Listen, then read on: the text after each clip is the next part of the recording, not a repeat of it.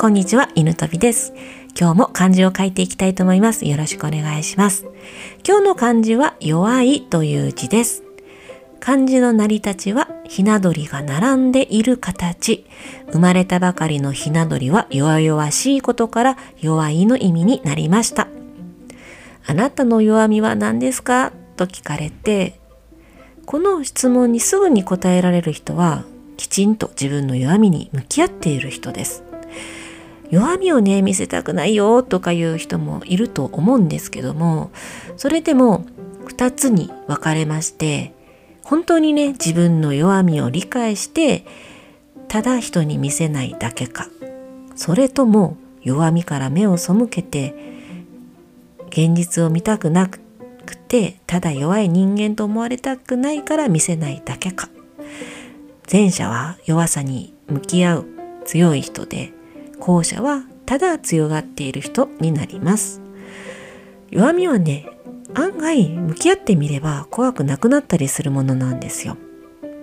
やっぱりね何を恐れているのかという正体を知ることはとても大切です。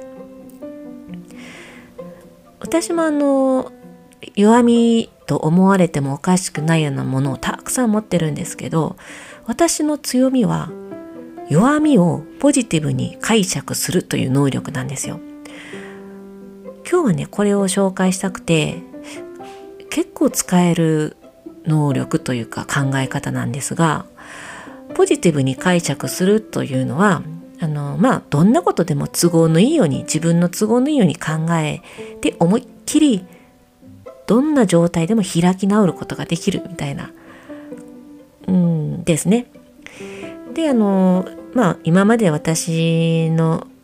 人生半生もこの能力で結構助けられてきたんですよ。やっぱりね人は弱みもあるし強みもある。弱みって聞くとどうしてもねマイナス面ばかりに目が行きがちなんですけども自分のどこが弱みなのかそしてその弱みによってどういうことを悩んでいるのかどんなことでつまずいているのかしっかり向き合ってみてください。その時にやり方として自分の弱みを人に話したり紙に書き出したりしてみることで今までね漠然と弱みだと思っていたものが結構あの言葉にする言語化することでしっかりと問題と向き合うことができるんですよ。そして自分がどんなことで悩んでいるのかこの弱みがどんな悩みをもたらすのかそしてどういうふうにこれから受け入れればいいのかというのをしっかりと理解することができるんですよ。だからそのやっぱり頭の中を頭の中の悩みを言葉にするというのは本当に大切です。例えばですね私の特徴で言えば、まあ、雑なところとかあるんですけどそれをまあ荒削りだけど魅力的と解釈する。秋っぽいところは好奇心旺盛。いい加減なところは、えー、そうですね臨機応変とか、そそっかしいところもあるんですけどあこういうところは行動が早い人とかね。気にしすぎるところは注意深い人とか。こんな感じで結構ね捉え方で何もかも弱みを強みに変えることができるんですよね。でやっぱりその弱みを理解する時にもう事実事実だけを客観的に見てほしいんですよね。もう淡々と事務的に弱みを観察するといった、まあ、そういう左脳の使いますね。あのクリエイティブな発想が右脳だったら左脳を使ってください。うんだからねもう事実だけ。うん雑な雑だとかいい加減そそっかしい八方美人とかねいろいろ。もう事実だけをまず客観的に見てそれを次に変換する。ポジティブに変換するには先ほど言ったクリエイティブな発想が必要なので右脳を使います。ここでねやっぱりあの弱みと思い込んでたら発想が出にくくなるのでもうちょっと柔軟にねあの頭頭の体操だと思っていろんな自分の弱みを変換していってほしいですね。もう開き直っていいと思います。で現在私もこんなことであの弱みでしかない挑戦をしているんですけど書道教室を開業となると一見ねあの一般的なイメージとしては、まあ、あのものすごく達筆であるとか師範資格があるとか教室をを開くっていうことは何人も生徒さんがいるとかねあと長い間書道に励んできたとか古典に強いとかそういったイメージがあると思います。でもねあの犬飛び書道教室は一切どれもないんですよ。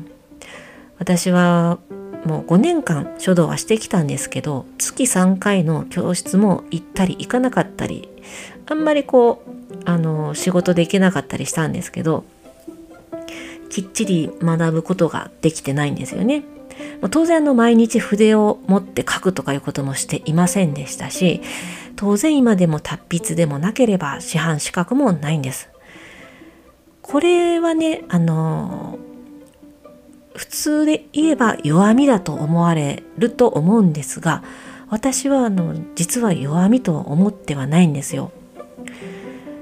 あの小さな頃からねあの達筆な人や書道を学んできた人とか師範資格を持ってる人は世の中にたくさんいますよね。私はこのすごい人たちと正面から戦おうとも一切思ってないんですよ。もうおそらく時間の無駄だと思うんですよね。もう叶わないですもんね。やっぱ時間と能力には。ただ、私が戦えるといえば、40代で素人が無謀にも教室を開いたというのがこの無駄の無駄とも思えるような挑戦おそらくすごくかっこ悪いことだし効率悪いしきっと誰もしたいと思わないんですよだからこそ私はこれを強みと考えてますみんながやりたがることよりもみんながやりたくないことに情熱を向けられるということは私の強みだと捉えてるんですよねこれは弱みだと思われることを強みに変換するということです。うん、これが私のやり方というか考え方でした昔から。例えばこういう感じで弱みばかりに目が行きがちな人はどんなことでもね強みに変えられます。私みたいに自分にしかできないことが必ずあるんですよ。どんだけあの上手な人が周りにいようと私にしか書けない書があるんですよね。そして書道教室もすごく有名な書道教室とかもあるとは思うんですけど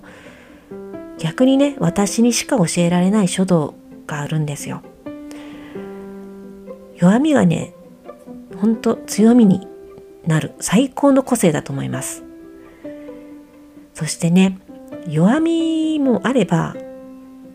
強みがあって強みも弱みになりますなんかちょっとややこしい言い方ですけど弱みがね強みになるように逆に強みが弱みにもなり得ますよね。ですが全ては自分の、まあ、捉え方といいますか解釈の仕方。使い方ですよね。それであのいかようにも変換ができるんですよ。好きなようにどちらに傾けるかは全部自分次第なんですよね。ただ強みも弱みも自分の一部ということで全部受け入れてあげてそして向き合った上で都合よく自分の解釈で自分の成長へとつなげていくといいんじゃないでしょうか。私は結構これで、まあ、マイペースに人生楽しんでいけてますので、ぜひやってみてください。はい。それでは今日はこの辺で、今日の漢字は弱いという字でした。最後まで聞いていただきありがとうございます。犬旅でした。